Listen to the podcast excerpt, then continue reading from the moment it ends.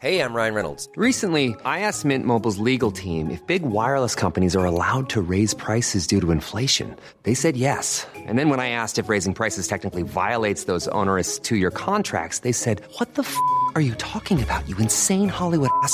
So to recap, we're cutting the price of Mint Unlimited from $30 a month to just $15 a month. Give it a try at mintmobile.com slash switch. $45 up front for three months plus taxes and fees. Promo rate for new customers for limited time. Unlimited more than 40 gigabytes per month. Slows. Full terms at mintmobile.com.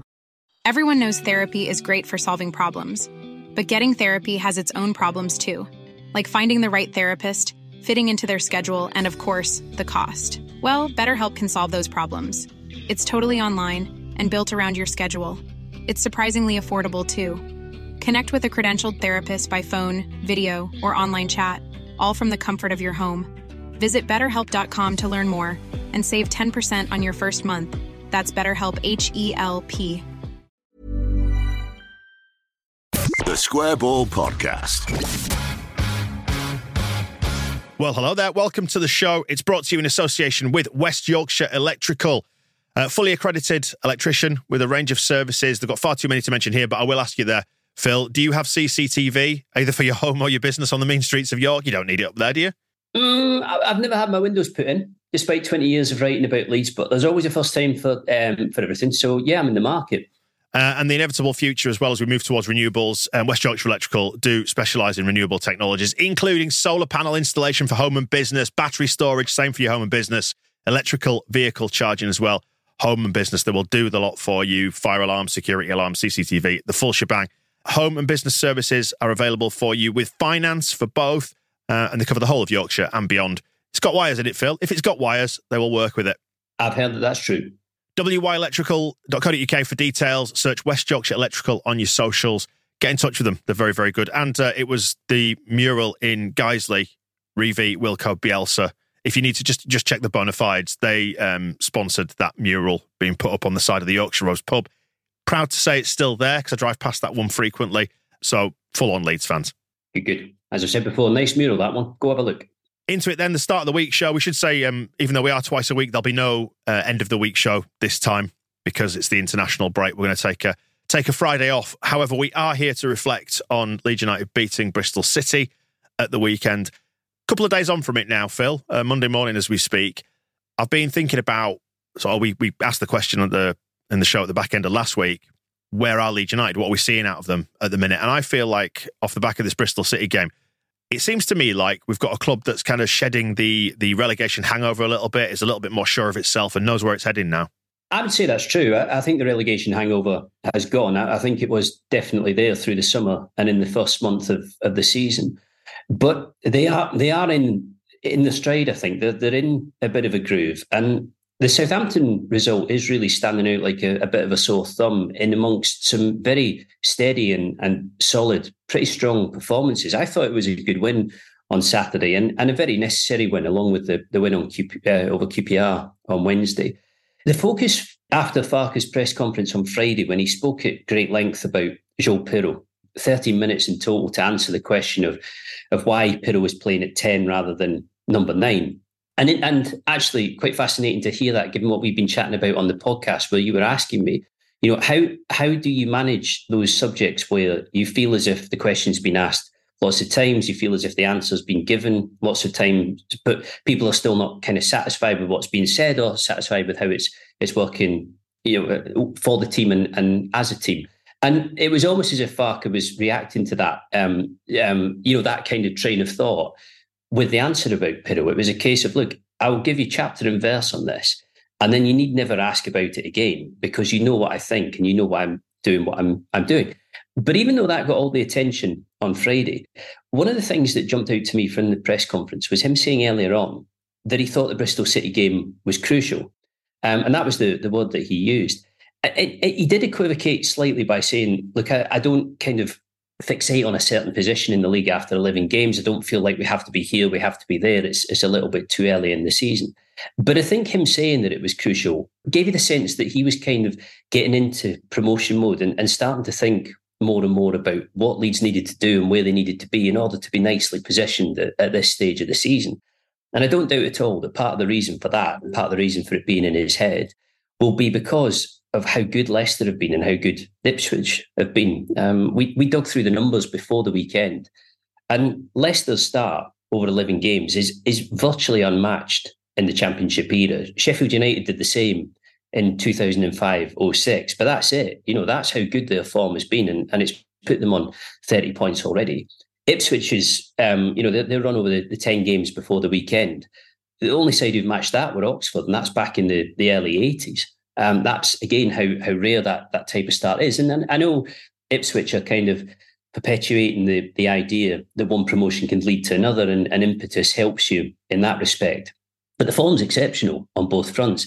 And as much as I don't think Farke is in any way saying to himself, and certainly hasn't been told by the club, that, that it has to be automatic promotion this season, he wouldn't want to be out of the picture for that at an early stage. He wouldn't want to lose touch, and he will know the difference between a, a big gap, an awkward gap, and an insurmountable gap. Um, and I think he realised that they did have to take six points from these games because if you are going to stay in the mix, that's the type of form you need. You need your victories ticking over pretty quickly. You can afford the odd day like Southampton away, which wasn't good. But as a whole, it needs to be as it's been over the past couple of, you know, past sort of four or five days. And they are grinding these results out. And I think that's a really, really good sign. And they look to me like a team who who know what they're doing, who understand the patterns of play that they're supposed to be using, and are pretty comfortable in the system. Yeah, I think Michael made a really astute point on the show at the back end of last week, actually. It's that draws kill you in this division. It was always, um, and forgive my language, Neil Warnock, who was a proponent of going for wins in this division because that's what sees you uh, up there at the end of the season. And if we can just get over that kind of two points per game mark, and we're closing in on it now after that initial little wobbly start, Phil, aren't we? Then um, we should be there or thereabouts. And you would hope as well. I mean, possibly Leicester are going to be an exception to this this year, but at some point you would expect Ipswich to have a little wobble in form maybe a little drop off in points. So if we can just keep in touch, keep it ticking over, slipstream them, get up into sort of third or fourth place, then we might just be all right. Well, what you said about Warnock is right. And it was his that was his Sheffield United side back in 05 06 who started, I think I'm right in saying, with 10 wins and, and a defeat from, from the first 11 games. And the reason that Leicester and Ipswich are making so much ground at the top of the table at the moment is because they aren't drawing any games. They're winning. You know, they've been the odd blemish here and there, but they're basically winning every game that they're that they're playing.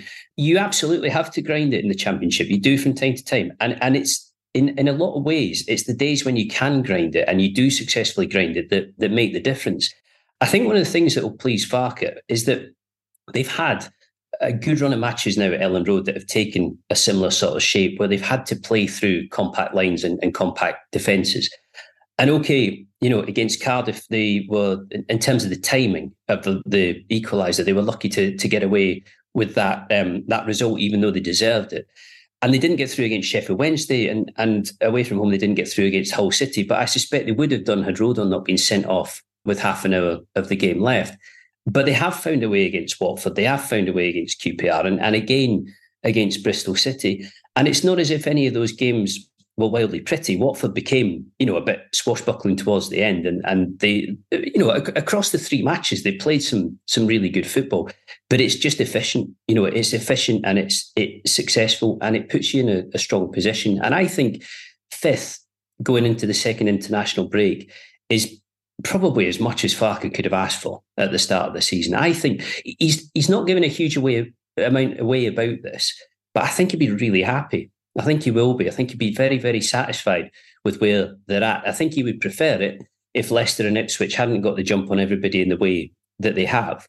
But there's not an awful lot you can do about that. I mean, you know, Ipswich's defeat was to Leeds down at Portman Road. So in that respect, Leeds have done their bit to, to kind of keep them reeled in to, to a degree. But I think when it comes to Leeds themselves and Farke's squad, they've probably done as much as they could have done by this point of the season. Let's get into some of the incidents then in the game, if we can, just uh, break a few of those down. Let's talk about Rutter's miss, but not necessarily Rutter's miss because they do happen sometimes, don't they? But um, there is a tweet doing the rounds with the build up to that that starts all the way back at Meslier. And it was an absolutely fantastic move. And I didn't think, um, I don't think I fully appreciated it at the time uh, until I've seen that tweet with the whole build up. And if you wanted to drop the B bomb in here, Phil, at any point, you could do. But it was very reminiscent of uh, a previous manager's work at Elland Road. It was, and actually, so was the the way in which Leeds were playing for a third goal towards the end of the game. You know that that's one of the things we're not. It, it it was a bit stodgy against QPR on Wednesday, but I did think on Saturday there was a genuine attempt to kill that game off. You know, and and that's how it, it used to be under under yeah his um, his predecessor. I, I was like you. I didn't properly appreciate that move at the time. I think probably because the, the attention at the end of it was um, was focused on on a pretty extraordinary miss, which was you know one of those great moments for XG fanatics who will have been cutting that um, that opportunity to pieces. And I think the XG on it was something like zero point eight, which means that basically he should have scored, um, as as any layman could see. But this is the thing you see. It, it was a it was a really bad mess. But Rutter generally over the ninety minutes was exceptional again, and just when he plays like that does just look like he's he's trolling the championship a bit. You know that he's a cut above, and he is at that level of class that most teams just don't have. And again, it was almost perfect for Farke as well, wasn't it? After that long answer about Piroe, which I think the, the bones of was it's my job, it's my call, it's my neck. I understand why people are debating this and they're free to and they're entitled to. But in the end, I'm the manager. I get paid to, to make this decision. And I think more to the point, there was a definite I thought, tone of Farke trying to say to people, just trust me a little bit. You know, I, have done this before. I've won this league before. I've done decent work with strikers previously. You know, and, and I thought he was absolutely right um, in the respect of saying it, it's not ideal, is it, that when Piroe scores and Leeds win and Leeds play well, you say, oh, that was good. And then every time he doesn't, this debate starts up about whether Piroe should um, should be at nine and the timing of that goal, you know, the fact that it was the winning goal, the fact it was such a good finish from Piroe was perfect for him. Although, you know, he, he was he didn't give it the big I am afterwards, Farke. He just sat and said, Look, I'm not going to say I, I told you so. But that, you know, th- this is the thing. It is working for them, this system, more often than not. And yes, it's not necessarily blowing teams away week after week. But I think you can see that it's been thought through. And uh, that this kind of like rational thought process behind why they're playing like this, why the system's structured like it. And as I was saying to somebody last week, managers very rarely do things to aggravate people. You know, Farke is not sitting there saying, I'm going to play Piroe at 10 because it's going to annoy the crowd and it's going to annoy journalists. He's doing it because he thinks it, it's actually right for the structure. And I thought when he got into the, you know, the nuts and bolts of explaining how Leeds play and, and why it's better having Piroe there as opposed to nine, it, it did kind of make sense. Um, and Piroe's record is looking looking really strong. But as much as it was shaping up in the first 20, 25 minutes to be a far more difficult game than QPR, and, and it was, you know, without any question, I still thought that as time went on, Bristol City were made to look second best and made to look like they were having to bail a lot of water against a, a superior team. That's how I felt about it. Yeah, there was a little bit more ambition and adventure, wasn't there, in that opening 15 or 20? But then as soon as we got our noses in front, and there, and there was a certain inevitability about that goal as well, wasn't there? Just the number of bodies that were in the box, the fact that it found its way in there, and you know, Kamara's involvement, the persistence to win that ball back, catching defenders, just just napping a little bit. I think as well that tactically it was a really clever decision to play Archie Gray at right back, and uh, it's easy to say that on the basis that it worked, but I think it worked because again there was logic behind the you know the reasoning to to do it. Bell on that side of the pitch could have been a real threat, a really big threat. Very good player, very talented player. But Gray had the better of that battle right the way through, to the extent that, that at one stage in the second half, Bristol City were switching um, switching wingers to, to try and get a little bit more change out of Sam Byram, who was equally good and wasn't given given anything away. But I also thought, looking at Gray, it kind of told a bit of a story about the recruitment at Leeds and the way in which they've managed to move to a position where they, give or take, they have two credible options for each role in the team.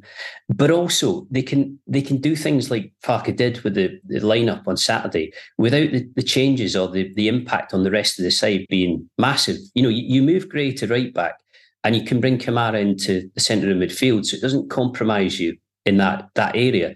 You don't have to move Byram out of left back to cover at right back, so you don't have to compromise yourself on the left side of the team. You've got Archie Gray, who has played there for England's youth teams and I think in the 23s a few times as well, not for the first team, but actually looked really accomplished and, and had a bit of background on that. So wasn't coming into completely cold.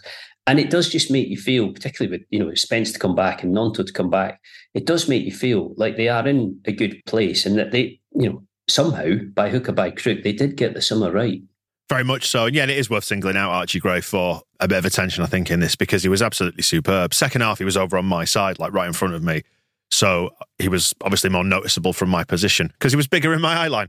Um, But there were a number of occasions where the ball would come out and he'd be isolated one on one. I think Bell did switch back over to that side a number of times, didn't he? Or maybe when he was still over on the left.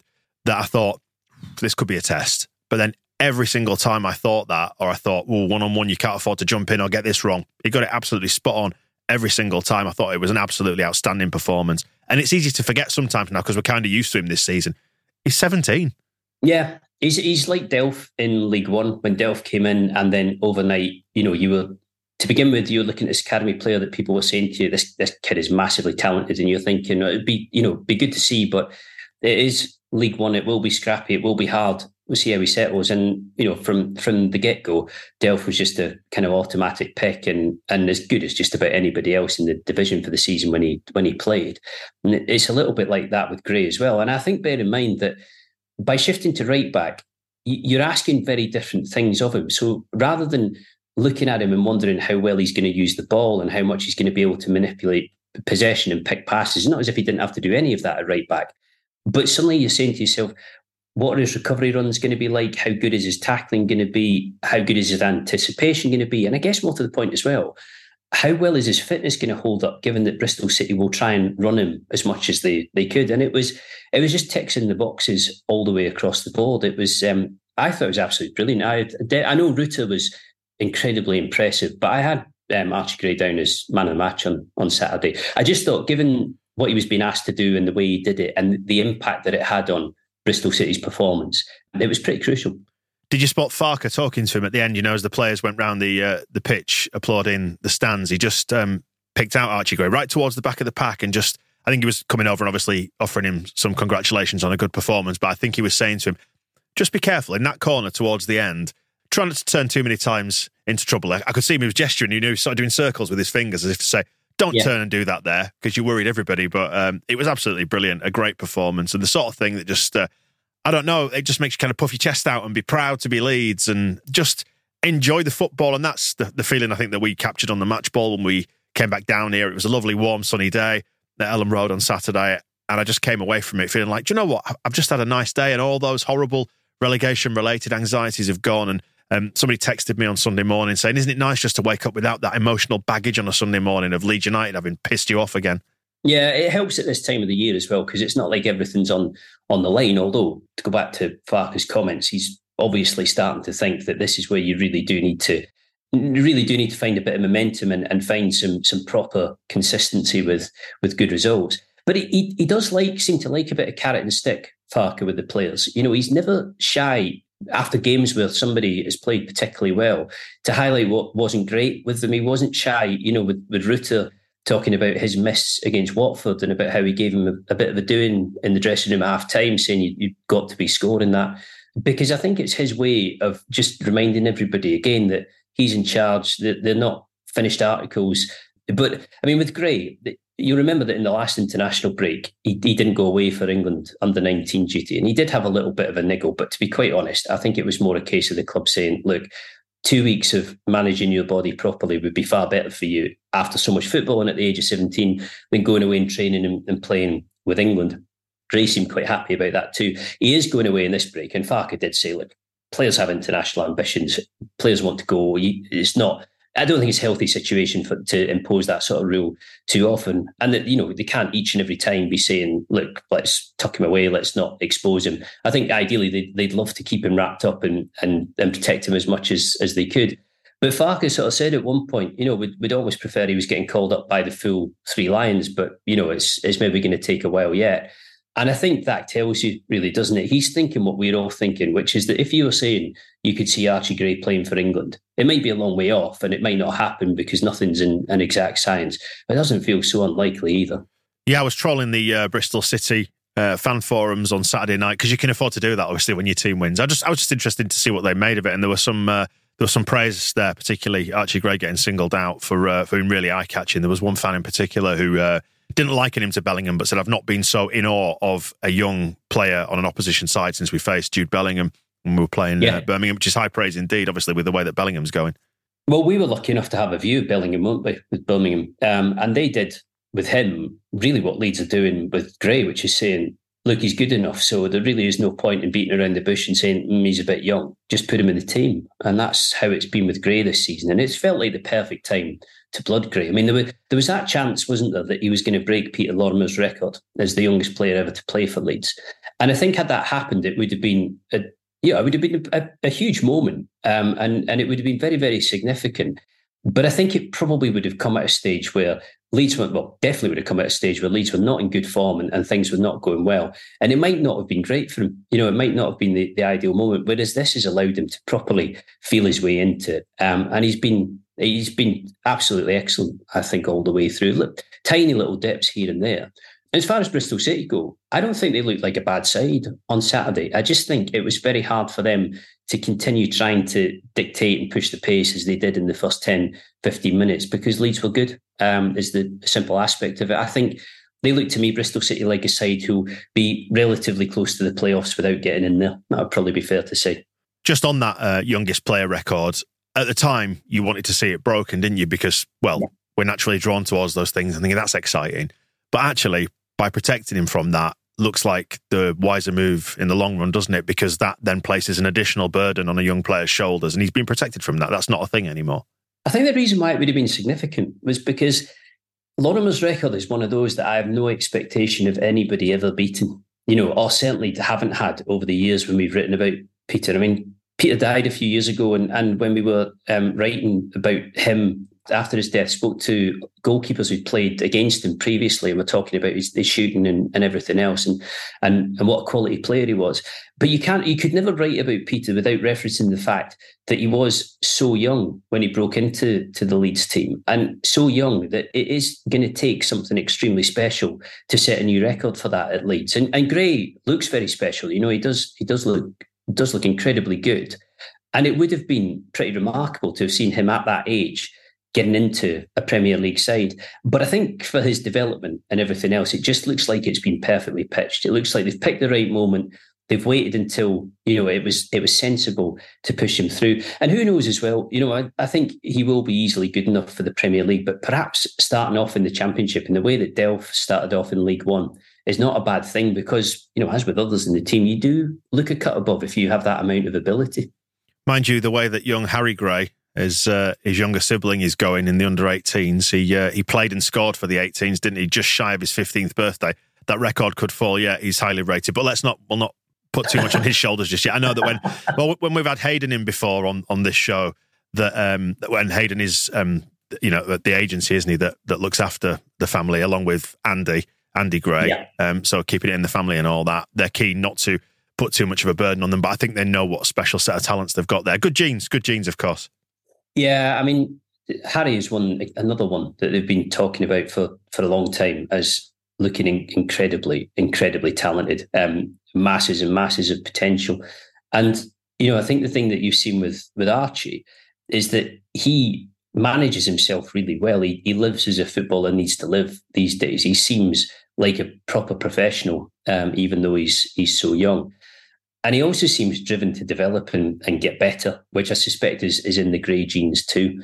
So, you know, big things expected of both of them. But you're starting to feel with Archie, like it's season number one for him. If he stays fit, he's going to tot up 30 plus appearances, um, if not more, this season.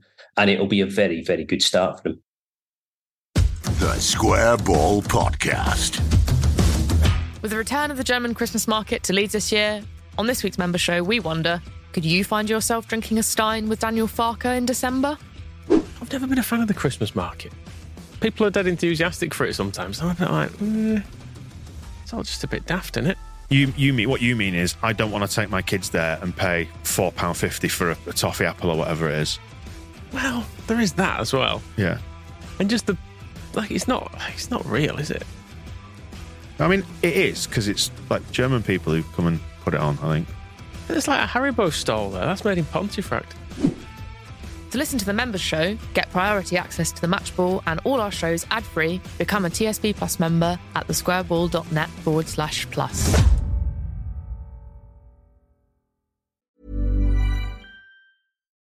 Life is full of what ifs, some awesome, like what if AI could fold your laundry?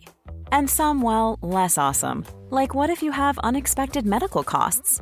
United Healthcare can help get you covered with Health Protector Guard fixed indemnity insurance plans. They supplement your primary plan to help you manage out of pocket costs. No deductibles, no enrollment periods, and especially no more what ifs. Visit uh1.com to find the Health Protector Guard plan for you.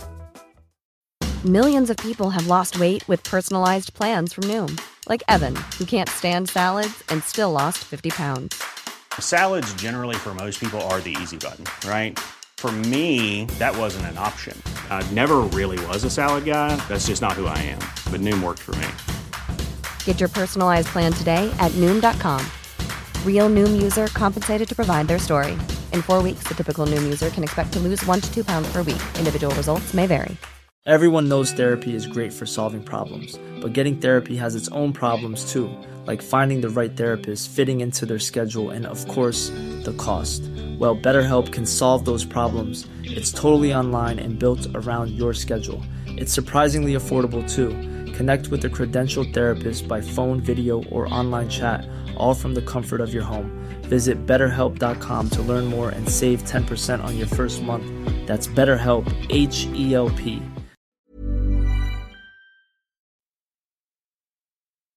Just returning to the game and some of his midfield competition. Obviously, he was playing at right back. Kamara was in midfield. As I said before, he had an involvement in that, that opening goal. That turn away from several players was absolutely brilliant, yeah. wasn't it? Where he just kind of took three or four players out in just one fell swoop. I thought it just showed a real good awareness, a really good good presence of mind there. A little bit culpable for the equalising goal, which wasn't great, was it? The free header unchallenged.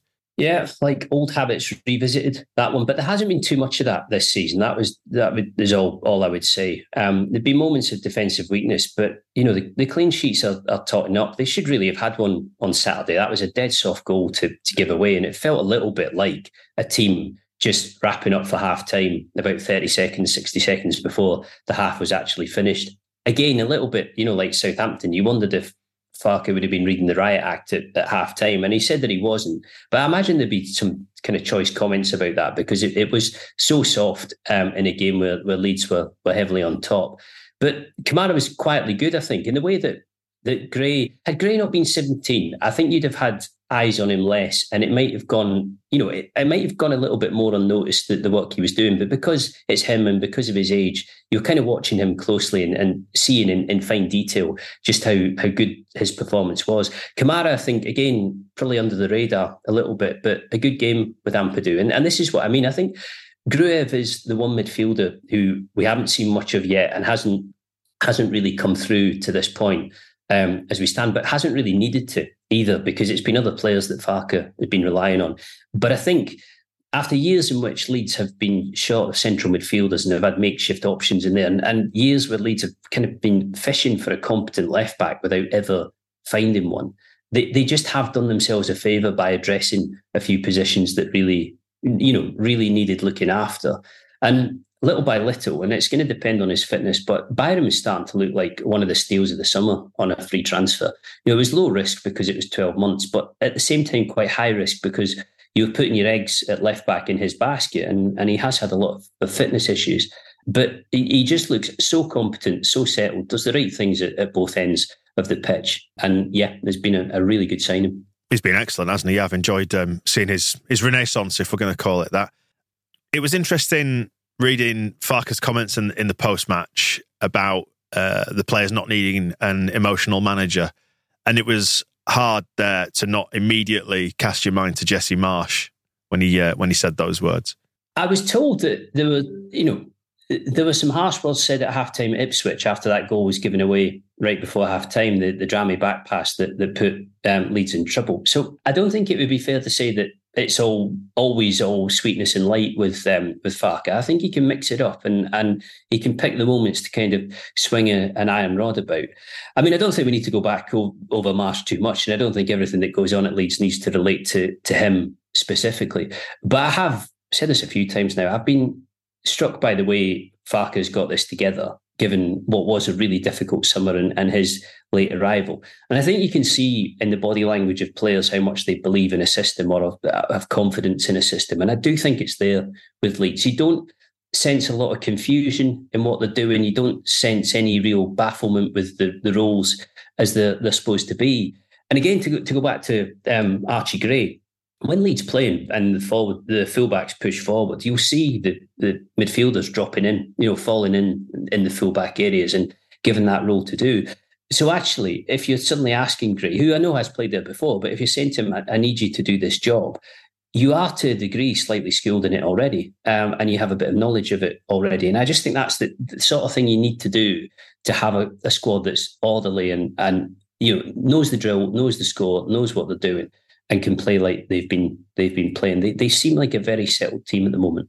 It's interesting, isn't it, thinking about how managers balance carrot and stick these days when the game has changed so much, there's so much more money in it. You know, you've got basically young millionaire footballers who don't really need to listen to the managers if they don't want, because I don't know that they've had it all since a very young age in many cases, haven't they? Earning tens of thousands of pounds a week. So I guess there's a certain amount of trying to get buy-in from players, you know, rather than enforcing rules and structures upon them. You need them to buy into a project or a thing that you're doing, a thing that you're putting together. And it seems like this lot are really buying into this with Farke, to my eye anyway.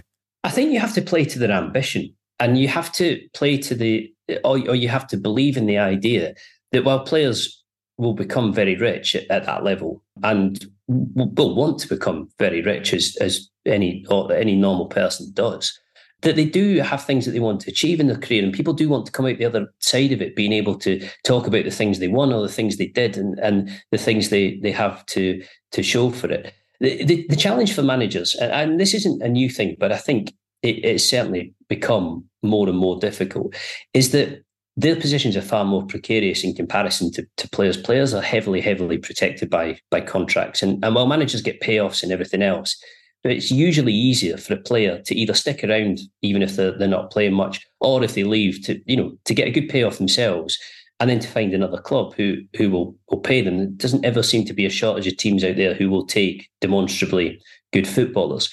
And I mean, I always think of the, the kind of demise of Brian McDermott at Leeds, and, and he said himself, and he knew that from the moment where he was basically sacked on Mad Friday and then reinstated, his authority was totally gone. So with people in the dressing room, players in the dressing room who either didn't rate him or didn't like him or who he wasn't playing and, and were a bit unhappy, the motivation levels were bound to drop because they knew fine well that they would outsee him and they would outlast him. And, and that's that's how it was. You know, th- there are managers who have the clout and the authority to, to get rid of players from the dressing room. And actually, you know, Farke is in that position at Leeds. He does have a huge amount of authority as a as a manager. And and this squad really is his stamp all over it um, after the, the recruitment through the summer. But even so, you have to manage players in the right way and you have to keep them on side because they it's them who make you successful and it is them who get you sacked as well. And sometimes managers get themselves sacked with poor decisions or poor coaching, poor management, um, whatever else else it is. But you have to find a way to be on the same wavelength. And I mean, the interesting thing about Farke is that he's not come from you know a high level playing career. When he was talking about Ismaël at Watford before the Watford game, he was making the point.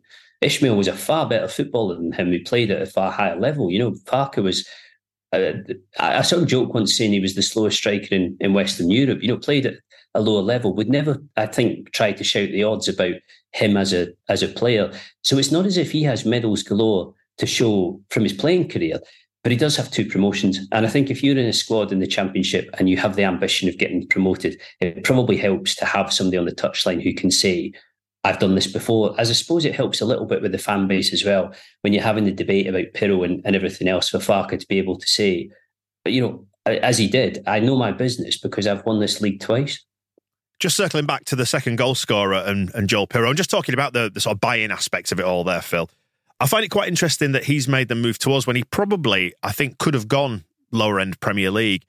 But reading between the lines, the club has obviously sold him a dream, and I think he's he's done uh, interviews to this effect, saying that you know it's good for him to take the next stage in his career, where he's gone from Swansea, who were just kind of around mid-table, to Leeds, who are going to be pushing towards the top end, and it's the chance for him, you know, all things being equal, we get back up at some point in the next uh, twelve to eighteen months, um, for him to kind of uh, ride a wave of positivity, if you like, uh, ride a wave of success, rather than going in at the bottom end of the Premier League and struggling, maybe you know, finding things difficult there to break through. He could go in with a lot of confidence if we were to get back up there. And I realise I'm doing the whole, you know, uh, run before you can walk stuff here, but um, that that's how you imagine it's being sold to him anyway.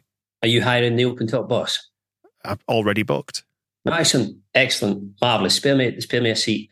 Um, I think also good though to see a player's ego in check. So it's a little bit of the Georginio Rutters, I think. When Dortmund were sniffing around Rutter in the summer, I strongly suspect that if Rutter had said to Leeds, I'd hate it here, I haven't enjoyed it, I really want to go, they might have felt that they didn't have an awful lot of option but to to do a deal. Um, again, the financials might have made it impossible um, anyway because he would almost certainly have left at a loss. But the critical thing with Rutter was he basically wanted to stick around. And and from what Farke has said and other people at the club too, there, there seemed to be an element of, of Rutter saying, I haven't done anything here. You know, paid a lot of money for me. I've come over. I've been a bit of a not a figure of fun, but you know, I've been a, a, this kind of mystery to everybody of why on earth that was what was done in January. And actually, I'd like, I'd like to do better than that. I'd like people to think more of me than that, and I'd like to to make a point. We um, we interviewed um, Piroe. He, he came to the press conference a couple of weeks back before the the Hull City game, and he said yes, I scored a lot of goals at Swansea, but I didn't get promoted with Swansea. I didn't make the playoffs with Swansea. So if I come to a club who are making the playoffs or are getting promoted, then it will feel like a natural step for me um, and a sensible step. And I, I think that was quite encouraging to hear because you're right.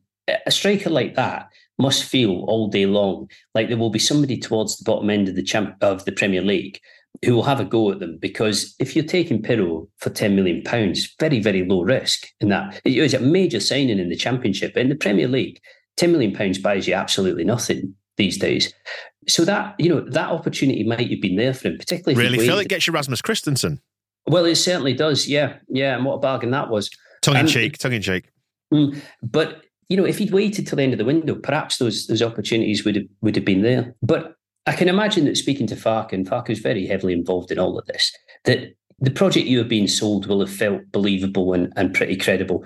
And I mean, that, that, that was one of the things Farke said on Friday, actually. He said, you know, I don't want to guarantee that we're going to get promoted because I'm doing this. I don't want to sit here and say I'm doing this and we will go up. But he was basically saying this is what I think is the best way of doing it, which to me seemed entirely fair enough.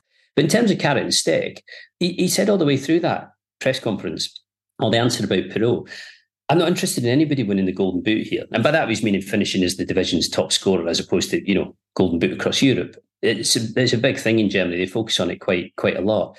So it's not as if he's saying to Piroe, look, I'm going to make you the championship's top scorer and you'll have that, um, you know, above the door. He's basically saying to him, you're, you're a player here like anybody else. And the entire point of this season and this squad is to try and get out of the division. So you play a part in that, you'll score goals, you'll you'll do well. But it's not all about you. And I think that's how it has to be.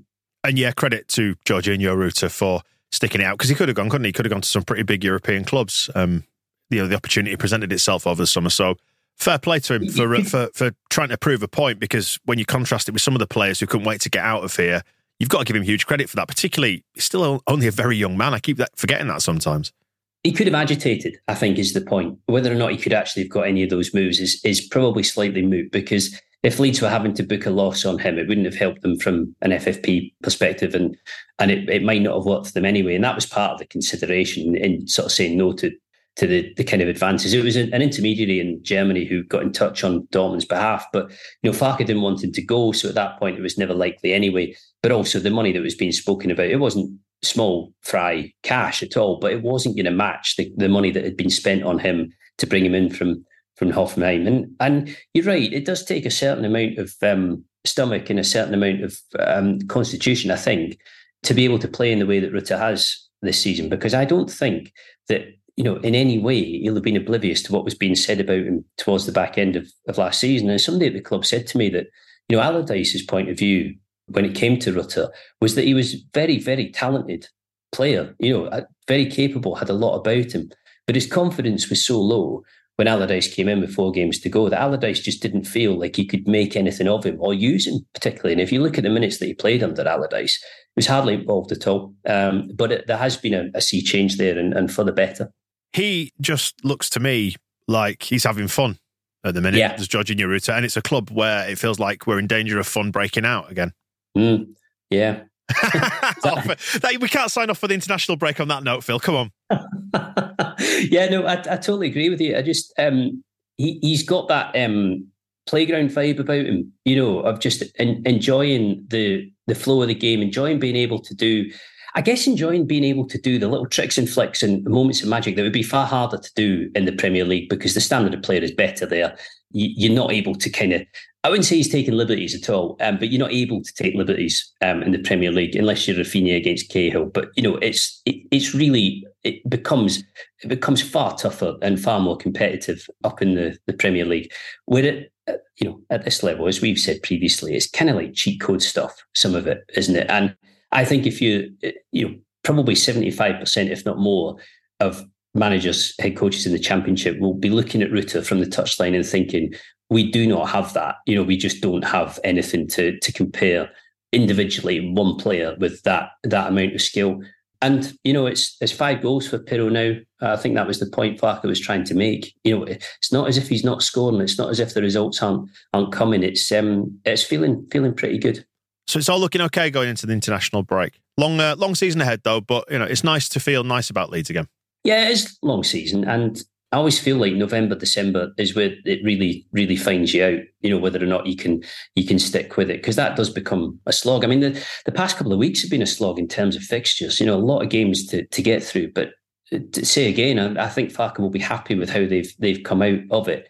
And I think that the comment he used was that he's he, he doesn't sort of he doesn't obsess about a league position you know, after 11 games. But I think after 11 games, it needs to be looking relatively good. And you cannot leave yourself with too much ground to to make up. I mean, there will be clubs with designs on promotion this season, and I suspect for all the bad start, I suspect a side like Middlesbrough are potentially one. You know, who, who would have thought that they they had a chance after what went on last season, but they're a long way behind the top two now, and and it does become a point where that gap becomes incredibly problematic, if not impossible, impossible to get beyond. Um, so I think from Farke's point of view, he'd, he'd be satisfied with where it's at. Nice one, Phil. Well, we'll speak again then after the international break. Just a reminder there's no show this coming Friday. We've got the four part Leeds United kit design special with Ed Cowburn, who designed the Leeds United suite of kits for this year. So uh, we're going to talk about how that came about. Uh, and we've got the home, away, and third kits, an individual episode for each one of those. So uh, really good listen. It was a load of fun to do that with Ed, and we'll uh, find out some little secrets about the Leeds United kit. But in the meantime, enjoy the break, Phil. Thank you. You too. We'll see you in a bit. The Square Ball Podcast.